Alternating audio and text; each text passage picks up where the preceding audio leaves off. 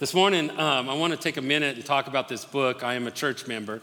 Don't get tied up in the word church member. It's not talking about being a, uh, necessarily like to a specific organization. It's talking about what to be like, what it's like to be in the body of Christ. It's a very practical book. It's, it's uh, man, it, sometimes it's in your face, uh, but it really talks about what does it mean to be a part of the body of Christ. It really coincides with what I've been talking about for the last three weeks on community, growing together in oneness. And so when I was in, I got this right before I went to Tanzania, got to read it while I was in Tanzania, and a little bit afterwards, I got, got all the elders to read this. And when we read it, we, we felt like every, every family in the church should have a copy. And so out on the table, when you go out in the lobby today, there's a, there's a copy of this book. Please take one per family. If you want more, that's fine. The book costs us about $5. It's not a lot, but if you would like to uh, like more, maybe just give a donation. If you can't, that's fine. Right now, this is really uh, talking about what does it look like to be part of the body of Christ as we're growing in oneness, as we're, as we're understanding what the body of Christ looks like, this is a great book to help, to, to help with that. I'd also encourage you to take time to read it. Don't just get it and put it on your coffee table because it is a nice little look, uh, nice looking little book, you know. But but to read it, it take about 30 to 45 minutes. Um, but it will challenge you. Um, so unless you are afraid of challenges, you, I guess that might run you off. But I, but I'm telling you, every one of every one of us should read that book. It's a really good book. I also want to just mention next Sunday, um, August 25th, a week from today, we're having Connected in Community. Uh, we've been talking about the body of Christ. We've been talking last week, we talked about how God places each one within the body of Christ, that we're a part of this body and that we're to be, uh, be partakers of it, be involved in it. And so next week, we're having set up out here in the lobby some tables. We're calling it Connected in Community, and we have most of the ministries within the church represented next week. And so it gives you an opportunity between the services, between 10:30 and 11 o'clock, and then after the second service, to, to walk up and just talk to someone about a particular ministry. Maybe you've thought about being a part of children's or media or worship or, you know, the fit team, you know, small groups, all of those kinds of things. You can just walk up there and talk to someone about it. Maybe you have some desires that you'd like to see and how you can be a part of that um, you would have someone there to talk to, to about that. The goal isn't to get you signed up and get your name in blood, and now you're, you're a servant for the rest of your life, uh, even though you are a servant of God. But not that you sign up for a particular activity, but the idea is to find your place within the body. God has uniquely gifted you for the body of Christ. How does God want to use your unique giftedness within the body of Christ. And there's an opportunity to talk some, to some folks next week. I also encourage you, it's still up on our webpage to go there and take the shape, spiritual gift analysis. It's really, it's really good. I did, I've done it and uh, really brings out a lot of good things. So if you want to do that, that might help you in some of your, your thinking. So over the last two or three weeks, we've been talking about community and what does that look like? What does it look like in the church? And I've been using as a launching pad uh, Ephesians chapter 1, verses 22 and 23. We will be over in chapter 4, um, but I've been using this each week as just a launching pad and uh, at the beginning of each, each, each message. So I'm going to read it. If you want to turn there, you can, or if you want to listen, that's fine.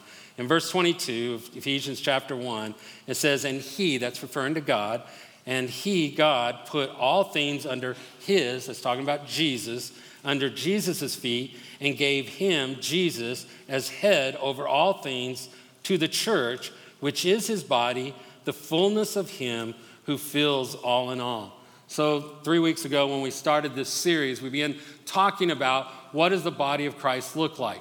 And the first thing we realized coming out of this passage is that Christ is the head of the body, that he's the head and we're the body.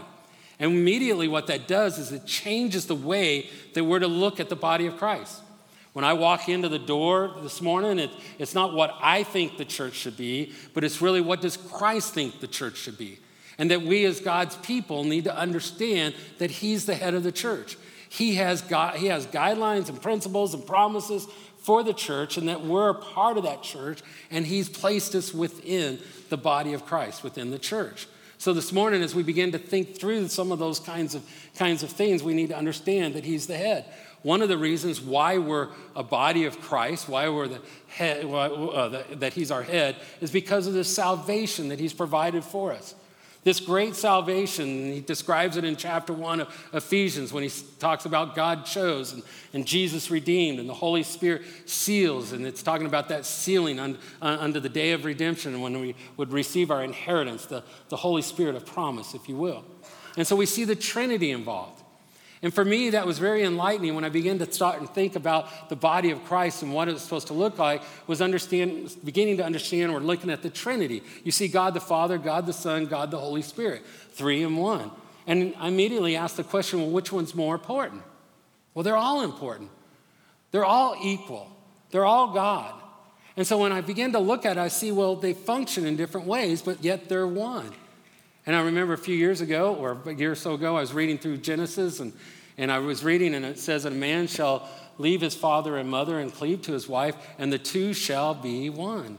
And it blew my mind. It really did when I started thinking, oh, wow, you know, you read all this stuff about what the home and role and all, all that stuff, but really our goal needs to be oneness. And I began to realize how important oneness is in understanding. We see it in the Trinity, but also in our marriages, for instance. I, my wife and I are as opposite as day and night. Okay, I mean, I mean, she likes certain things and I like things, and we're, we're just opposites, but we're one. And when I begin to realize why God really hates iniquity, take, take my wife out of the equation, just look at me, myself, and when I am my shortcomings and my own fears and my own iniquities, my own sins, and how it impacts our oneness, our relationship. It was funny this week, and um, I don't even know if she's, yeah, she, I think she's here. Anyway, I better be careful here. But anyway, this week we had, we got into a conversation, and our conversation went like this. Why? Because we're different. I was very clear in what I was communicating, right? You know, and she was very clear that I wasn't communicating. So we go in our different, different ways, and finally it was just like, okay, I gotta stop. I just gotta, gotta stop. Why? Because, because really, it's not that we wanted different things, we want the same thing. We, we deeply love each other, we deeply care about each other, and we need to strive towards oneness. And sometimes that happens in our marriages, happens in our relationships, right? But oneness draws us back and helps us to understand that we're brought together by oneness. And, and so I began to see, look at that and think about that within the, within the marriage relationship. And then all of a sudden I'm reading in the scriptures, and you know what it says in the scriptures? There is one body. Can you believe that? He uses the word one again, and, it, and all of a sudden I start thinking about, oh my goodness, God expects us to operate as one because of this great salvation that he's given us, that we were dead in our trespasses and sins. He tells us in chapter 2, we were alienated from God, and now he has brought us near, right? He has made us alive. Our God, who is rich in mercy and who's all powerful, made us alive, raised us up, and seated us in the heavenlies. For by grace you've been saved through faith, and this not of yourselves, lest anybody should boast. And to God be the glory. Because that salvation that Christ has provided has brought us together and immediately makes us one. And I, and I go back over and over and over again, and I say, You'll never meet anybody that the gospel wasn't meant for. You're never gonna walk up to somebody and go, You know what? The gospel wasn't meant for them. Yes, it was. It was meant for every single person. Every single person that hears the gospel, it was meant for, that they might, by faith, receive the blessings of God. And when they do, they enter into the body of Christ and they become partakers of the promise of God and they become partakers of the body of Christ. That's how Christ intended, that's how Christ planned it. In fact, he says we were created in verse 10 of chapter 2. He says we were, we were created uh, as his workmanship. We were created in Christ Jesus for good works, that we're to be involved together in good works in what we do. And then he goes on and, and he talks about this problem that was in the, in the church at Ephesus. You see, the Jews and the Gentiles, they were separated. And, and if, I'm, if I'm going fast for you guys, just go back and watch the last three weeks because I'm giving you, kind of bringing you up to the passage. But you can't understand what I'm about to say if you don't understand the backdrop and the context, okay? So, So in chapter three, he talks about the Jew and the Gentile. You see, the Jew hated the Gentile. You know, those ungodly pagan people who didn't obey the word of God and the law of God. They, they were alienated from God and, and they didn't even they didn't follow circumcision. They didn't follow the, any of the traditions that the Jewish people had, those, those ungodly people. And there was a separation. And Paul addresses it and he says, Hey, look, because of the work of Jesus Christ, because of his death, his burial, and his resurrection, because of, his, of the shedding of his blood, he's brought down the wall that separated the two, brought those who were far off, brought them near, and brought the two together that there might be one. Killing the hostility is the word that he uses. That there's to me no more this hostility between one another. And to be honest with you, dear people of God, that was the true of the first century church at Ephesus, but it's just as true today. The hostility that goes on sometimes in the church needs to cease. Because Jesus paid the price and he did what he needed to do to correct those issues that we might come together. And so So Paul continues on. In fact, he even says in chapter 3, he talks about this mystery that, that the Gentiles will become partakers of the promise and of the blessings of God. And he continues on in chapter 3, and he talks about, Greg quoted it a little bit ago, talks about this, this immeasurable love of Christ. That, that surpasses all of our knowledge and understanding. Is there enough love in what Christ has done? Does it surpass our understanding? Absolutely. That anyone could become partakers within the body of Christ. And he says, who can do above and beyond what we can ever imagine or think. And I've, and I've shared last week or a couple weeks ago that I always thought that was big themes out there. But really, in the context, he's talking about within the body of Christ, God is able to do beyond what we can ever imagine or think in bringing us together and healing, healing the hurts and breaking down the walls and the divisions that take place within the body because we're brought together as one, growing together in oneness because of what Christ has done in our salvation. That's the first three chapters of, of Ephesians. That's the theology in which he sets us up when he walks into chapter 4 and verse 1. And he says, to walk in a manner worthy of our calling to which we've been called. That great salvation that Christ has given us, by which he has, he has redeemed us and by which we're sealed by the Holy Spirit of God, that we look unto that day, that great salvation, we're to walk in a manner that reflects that salvation with all humility, with all gentleness with all patience, forbearing one another in love.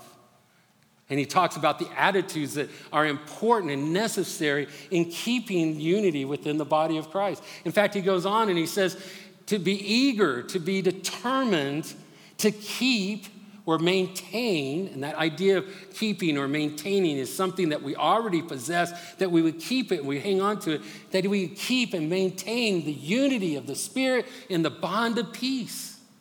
And the reality of what Paul is saying there is that when we understand what God has done for us and we're his workmanship and that he has saved us, that it's nothing that we've done that we boast about, but that we give him glory and we acknowledge him, that that bond, that love, that work brought us together. And now in humility and patience and gentleness, in forbearing and love towards one another, we now do everything we can to keep that unity of the, of, of, the Spirit and the bond of peace. Why? For there is, and he tells us in the next verses, for there is one Spirit, one Lord, referring to Jesus, and one God and Father over all, in all, and through all. Why is it important? There it is, the Trinity. We look at how they operate. We saw Jesus walking on this earth, and he says, What I see the Father do, I do. What I hear the Father say, I say. And we understand that Christ is our example. We should see what he does, and we do. We hear what he says, and we say. And it's the same principle that we understand the God that has redeemed us, the God who has chosen us, the God who has sealed us and keeps us in that salvation, that we conduct ourselves in a way that, that matches up or that's in step with what he's done for us. And so Paul continues on. In fact, in verse 7 of chapter 4, he says, But, and I always threw me off the but. What do you mean? But by the grace that Christ has given us. I always wonder, what, what does he mean, but? Is he contrasting what he just said? No, what he's talking about in verses 1 really through 6, he's describing the unity of the body of Christ. And now he's moving to the unique giftedness of the individual members. We saw that last week. We talked about the uniqueness of the individual members within the body of Christ. There's one body, many members. So if I'm the foot, I can't say I'm not part of the body because I'm not the hand. Because the hand can look over there and the eye sees my cup and the eye goes, Hey, I want to get the cup. The hand says, I can grab, but the foot is saying, I'm not part of the body. Guess what? It's not going to happen.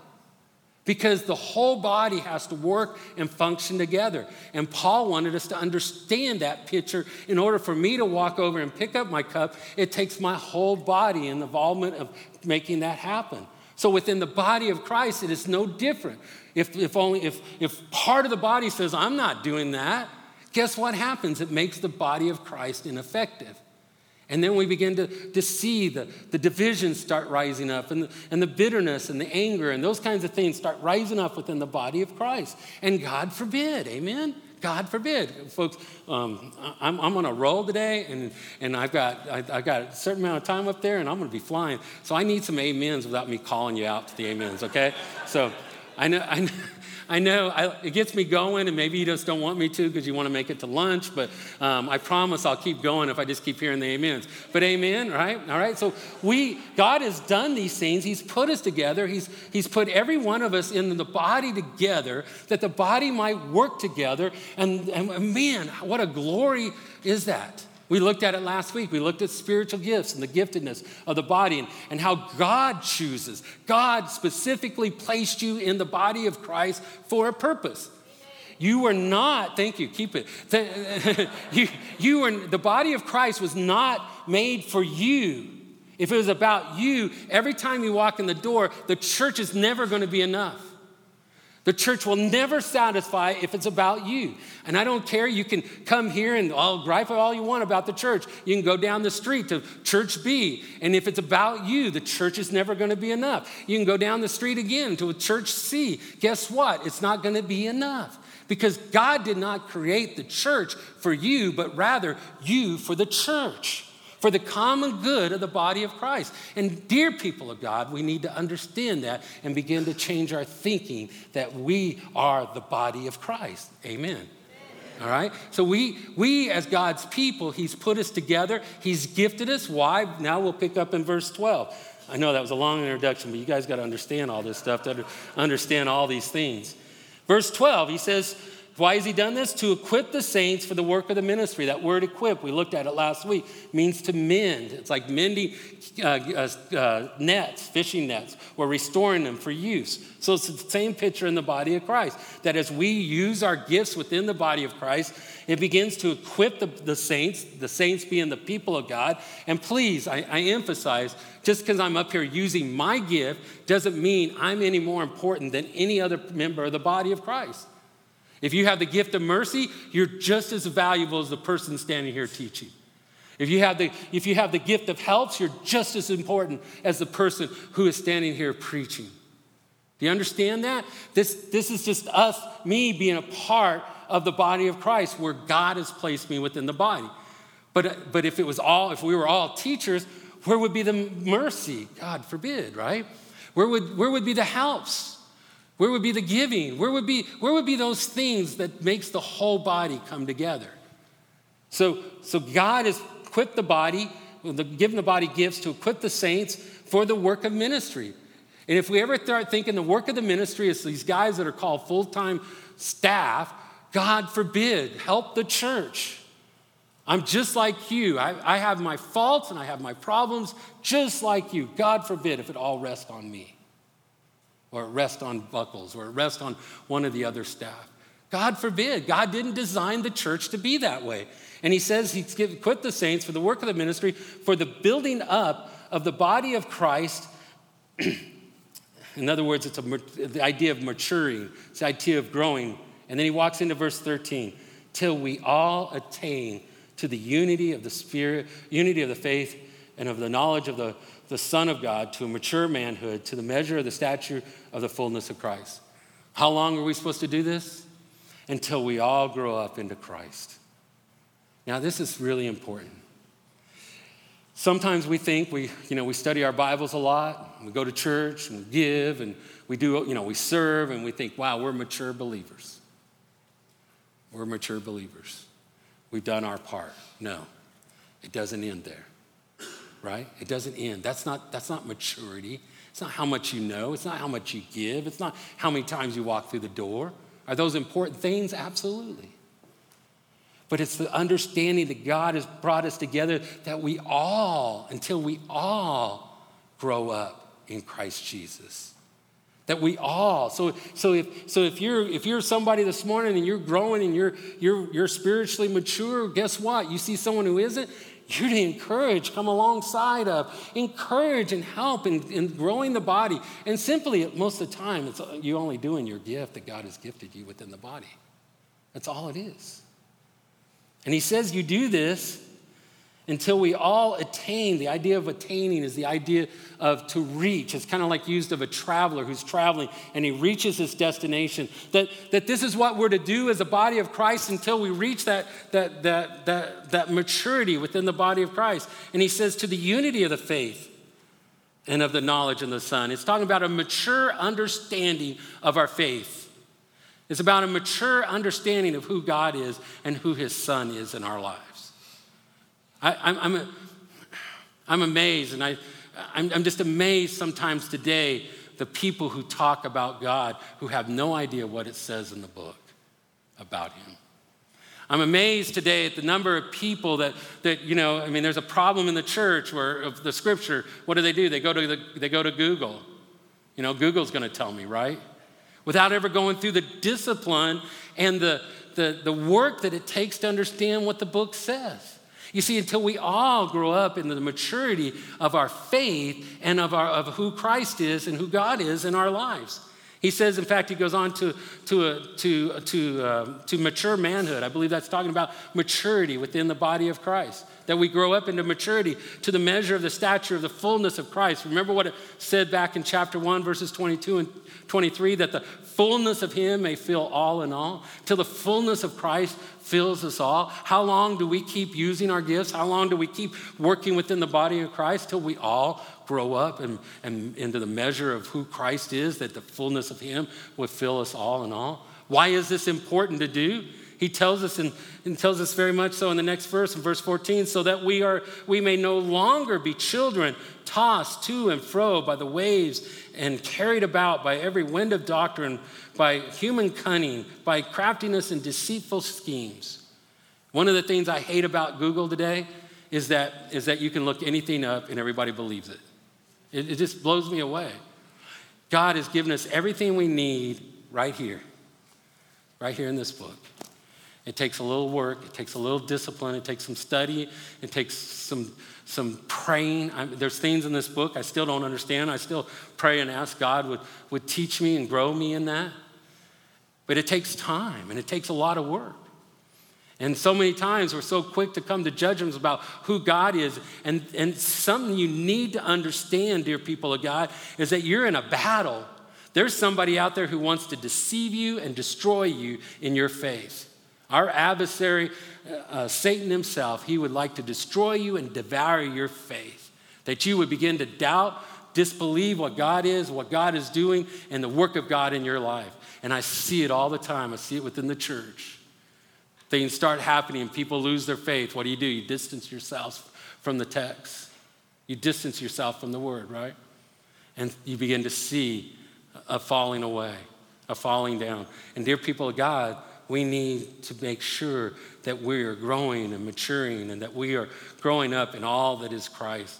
And in fact, what he says in verse 15, he says, and he contrasts, rather speaking truth in the truth in love. We are to grow up in every way into him who is the head into Christ. Who's the head of the church? Christ. In every way, we're to be growing up into him. I like that speaking truth in love.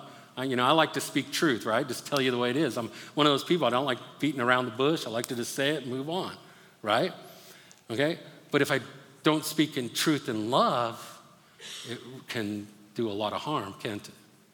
Yeah, and in fact, the idea is truthing in love, is the idea of that passage.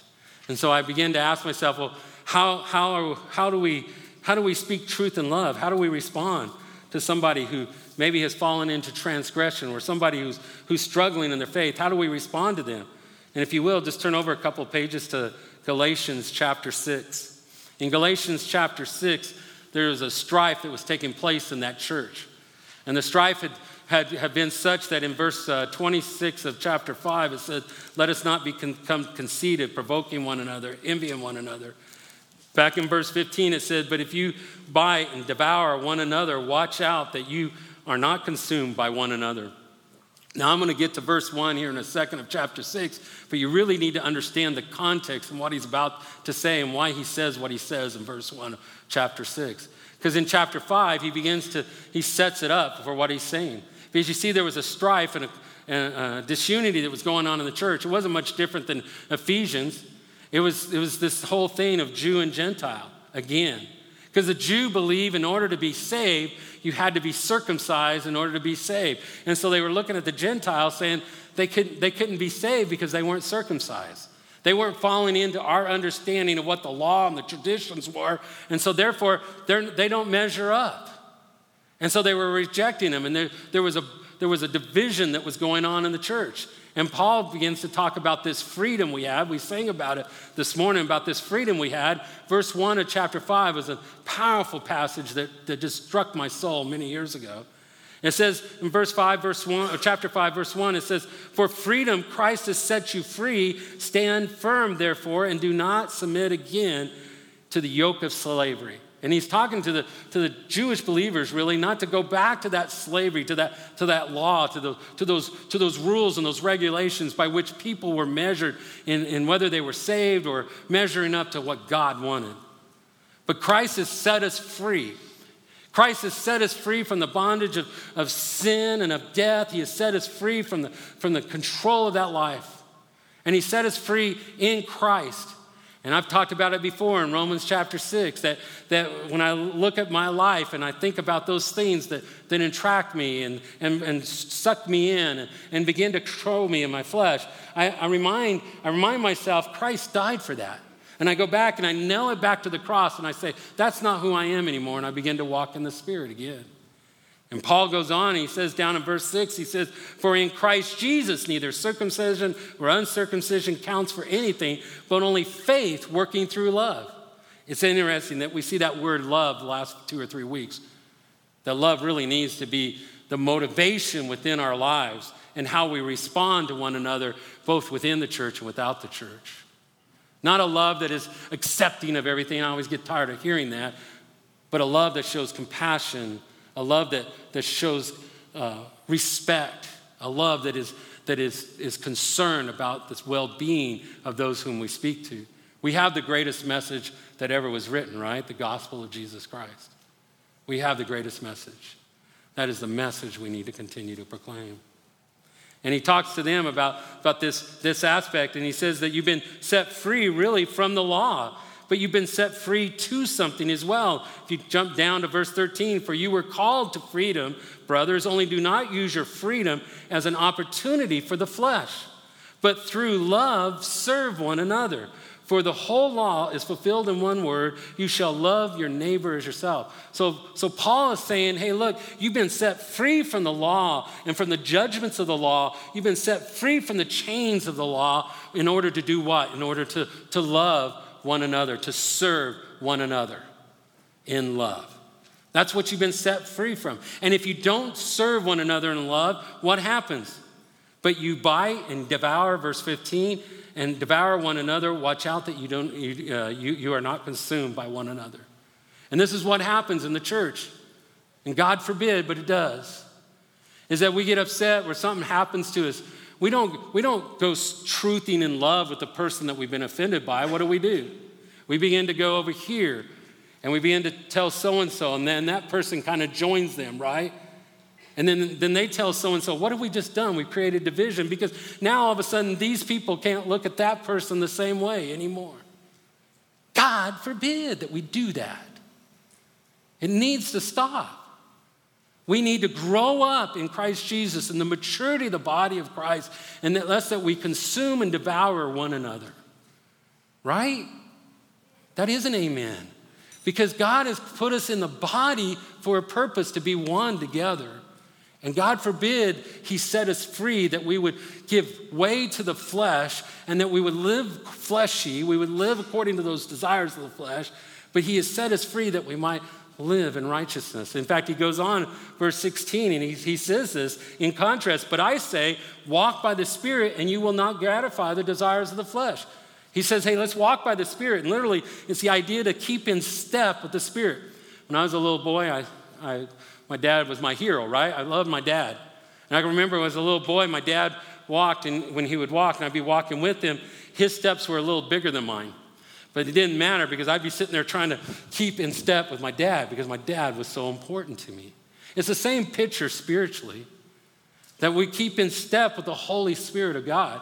When those, for me, when, when anger rises up, when the frustration rises up and it catches you so quick, I immediately have quick keeping in step with the Spirit. I begin to indulge in the flesh, right? And then as I begin to realize it, I realize I got to take that and nail it back to the cross because that's not who I am anymore. And then get back in step with the Spirit of God working and living in me. And that's what Paul says. If we're keeping in step with Him, we don't fulfill, we don't gratify those desires of the flesh. In fact, he goes on and he talks about the Spirit and the flesh, that they're in opposition to one another. The Spirit is in opposition to the flesh. When you look at the, the, the, flesh, it describes things about the, the flesh and, and the characteristics of the flesh as, as being sensual and immoral and, and sexually immoral. It talks about anger, it talks about strife, and, and those kinds of things that, that is part of the flesh. Well, the spirit is in opposition to that. And he describes the characteristics of the, of the, whole, of the spirit. The, the fruits of the spirit, when the spirit, when we're walking in step with the spirit, then there's love and there's joy and there's peace, there's kindness, there's, there's self-control. And there's a difference in the way they work because depending on who you're keeping in step with, is depending on what you're reflecting in life. And so it's really important to begin to understand that and understand this, this battle that's going on. In fact, he goes down in verse 24 and he says, And those who belong to Christ Jesus have crucified the flesh. They nailed it back to the, to the cross because Jesus has already died for that. He's already settled that. I'm not enslaved to that anymore. You nail it back there, and, it says, have crucified the flesh with its passions and desires. If we, verse 25, if we live by the Spirit, let us also walk by the Spirit. The picture is, when I came to Christ and I received Christ, I, was, I came into the body of Christ by the Spirit. It's the Spirit of God that dwells within me. In order for me to, to be saved, it's not anything I've done. I, I can't pull out my, my get, you know, get into heaven card. I don't have anything by which to verify other than my total and complete dependence on God doing what He said He would do and trusting the work of Jesus and the Holy Spirit working in my life. Right? That's all I have. Well, just as that's true for my salvation, it's true in my living as well. That, that, that, you know, I did this in early part of my Christian life, you know. I got all excited about my salvation. I'm like, okay, I'm, gonna, I'm not gonna do this anymore. I'm gonna do that. I'm gonna start living this way. And, and anybody that wasn't, they were falling short. And I just started trying to, and I was never satisfied in my walk with God. It wasn't until I began to understand the, the power of God and grace as He works in my life that He's already put those things to death. And I have to acknowledge them and confess them and nail them back to that cross and keep in step with the Spirit. So if I live by the Spirit, let me also walk by the Spirit. If I don't, verse 26 says, let us not become conceited, provoking one another, envying one another. And that's what happens when we're not walking in the Spirit. We become conceited, we provoke one another, we, we begin to envy one another. Those kinds of characteristics. So, understanding all that, we walk into verse 1 of chapter 6, and I promise this will be quick. I promise you'll get to lunch today. Verse 1 says, chapter, uh, chapter 6, Brothers, if anyone is caught in any transgression, you who are spiritual should restore him in the spirit of gentleness. Keep watch on yourselves, lest you too be tempted.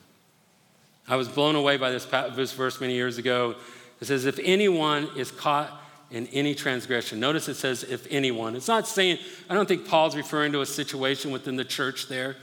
I think what he's talking about is kind of a hypothetical situation, but it really has a uniqueness in the, in in the idea that it's a probability. In other words, probably this is going to happen. That someone is going to get, get what does it say, get caught away or caught in any transgression. That word caught literally means to seize unaware, to trap, to overcome.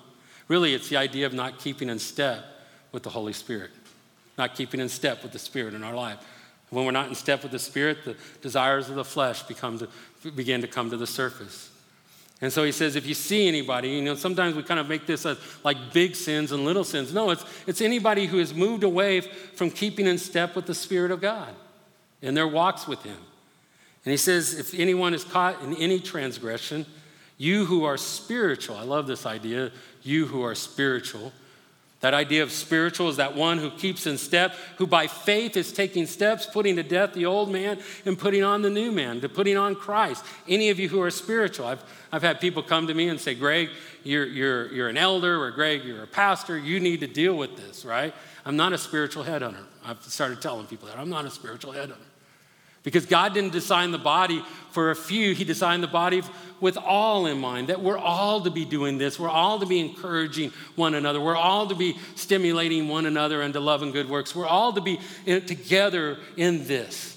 We're to be growing up in, into Christ. And when we see someone walking out of step with the Spirit, guess what? We need to encourage. In fact, He uses the word to restore, that you should restore Him in the spirit of gentleness. That idea of spirit of gentleness is again the same word last week. It's kind of meekness, it's power under control, it's, it's patient, it doesn't retaliate, it doesn't bring about retribution, but it's gentle towards those. Even though there might be the ability to retaliate, there might be the ability to restore, there may, may be ability, okay, I'm gonna get even with you. There might be that ability, but we don't because we're doing this in a spirit of gentleness. And the word restore has the idea of to mend. It's a lot like equipping, but it's a little different. It has the idea to mend or to repair. And it was used often of repairing a broken bone and setting it straight. In fact, in some secular accounts, it was used of, of restoring division that had raised up. And it's exactly what Paul's talking about here that we're to restore one another, that you who are spiritual, there's a restoration. In fact, the idea is that the, the goal always is rest, restoration. The goal is always to restore one another. It's always. It doesn't give us the right to judge and to condemn. I, I don't think you're going to find that in the scriptures. We, are we to judge things and know what is right and wrong? Yeah, but it doesn't ever give us the right to condemn. In fact, if I understand John chapter 3, we all are condemned. The whole, whole of humanity is condemned, and Christ has come and saved and seeked and saved that which was lost. But by the grace of God, we're all fallen under that condemnation. So it's not an idea of, it's also not the idea of I'm right and you're wrong, and I'm going to set you straight. The, the attitude, the, the, the mindset is an attitude of restoration. It's an attitude of, of bringing along and to, to, to restore. Look, two or three months ago, I was standing out here in the lobby.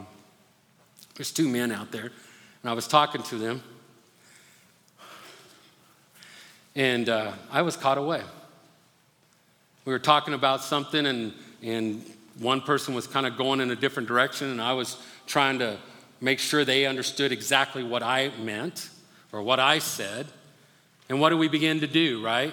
I, I have, I have so many faults, it's unreal. And, and if I allowed you all to, I won't because we wouldn't get done, if I allowed you all to give me the, the right words, I mean, what do we do in those moments? We get rude, right? Where we get short, where we try to overpower with our words or with our attitude. And I gotten caught away. I wasn't keeping in step with the Spirit. I was, I was, I was, I was driving my point. We are just standing right out here in the lobby. And one of the guys looks at me and he talked about how he wished I would respond. And as soon as he said it, my heart dropped and I realized I was caught away. I immediately said, I'm so sorry. I really apologize for that. And then they prayed over me. They restored me that I might not be caught away in unrighteousness, in the desires of the flesh, but that I might keep in step with the Spirit. And sometimes when we do that, folks, it doesn't always work out either. I remember one time there was a guy who I knew, he was about to leave his wife, and he was, he was involved with another woman, and he was starting to do drugs. He was just picking really some bad decisions. And I remember, I remember getting a hold of him and talking to him about it and just saying, Man, do you know what you're doing to your wife and to your family and your kids? Do you realize what you're doing? And, and I was probably passionate about it as I was describing those things to him. I'll never forget, he walked away that day and he did all those things. And all those things, his, his wife, his family, his kids. About five, six years ago, he contacted me. He said, Greg, everything you said to me that day was right. My desire was to see restoration. But sometimes people don't respond in restoration, do they? They don't respond in faith. Now he's, he's, in, he's back and he's walking with God and he's, and he's trying to fix those things and restore those things that he messed up with so many bad decisions. But our goal is to restore. You see, when we, when we go to try to fix somebody, we don't go to restore them, we go to set them to our standard. If we try to go and, and we say, man, there's no hope for that person, we, we don't restore them. We try to fit them into our picture, our understanding. Christ is the head of the church, and we are the body, and He's placed all of us within this body of Christ that we might be one because of what He's done through salvation, that God has chosen us, that, that the Spirit sealed us, and the, Jesus redeemed us. This, this salvation we have, bringing us together that we might encourage one another, that we come along to, to help one another until we all, till all of us grow in maturity in our faith. Until that day, that we're no longer tossed to and fro and, and, and, and following every new wind of thought or doctrine, falling under the schemes of humanity, falling under the cunningness of those who would deceive us. But we do that until we all grow up in Christ Jesus into a mature understanding of our faith and of his, of his word, of who God is and who Jesus is in our lives in the Spirit. That's, how, that's why we do it. But when you do that, it tells us to, to keep watch on yourself. That we're to watch ourselves. In fact, we're not to become too high minded. We're not to become conceited in the way that we go about because I have knowledge and you don't understand. We're, not, we're never are we to be concede, conceited in the way we approach. We're not to provoke one another. You know, prod, we use pass, you know, what is uh, passive aggressive behavior? You know, oh yeah, I'll do that and don't do it. No one's going to frustrate them to death. God forbid that we do those things in, our, in, our, in the body of Christ. That we don't be provoking, that would be envying. Boy, I, I mean, gosh, I mean, Greg's preaching. I, I, think I'd be a better preacher than Greg. You probably are. Maybe you need to be using your gift. Maybe you need to be, be preaching and teaching. We need to be a people of God that come together and we need to watch ourselves. We need to test ourselves lest we too fall into sin, lest we too keep out of step with the Spirit, lest we too begin to walk in step with the flesh. We need to guard ourselves. Why do we do that? So that we all can grow up in the maturity of who Christ is in the church, so that we all can grow up in who He is encouraging one another, building into one another, growing together in oneness. Let's pray. Father God, I just, I just pray, God, that your spirit would move in our hearts. That, Father, you would direct us this morning. Lord, my heart is so full. My heart is so full with, Father, just all these passages and, man, just your body is just is just, oh man, Lord, this is, it's a beautiful thing. Father, I pray your spirit would move among us and that, Father, you would enlighten us, that we would understand each one of us has a part, that you've placed us, and understanding what that is and, and being a part of the body, working together in oneness, that you may be glorified. That the world would look at us, Father, and they would see Christ. They really don't care what we believe until they see how we live. And God, may you just move among us and that you would use us. Father, this I pray in Christ's name. Amen.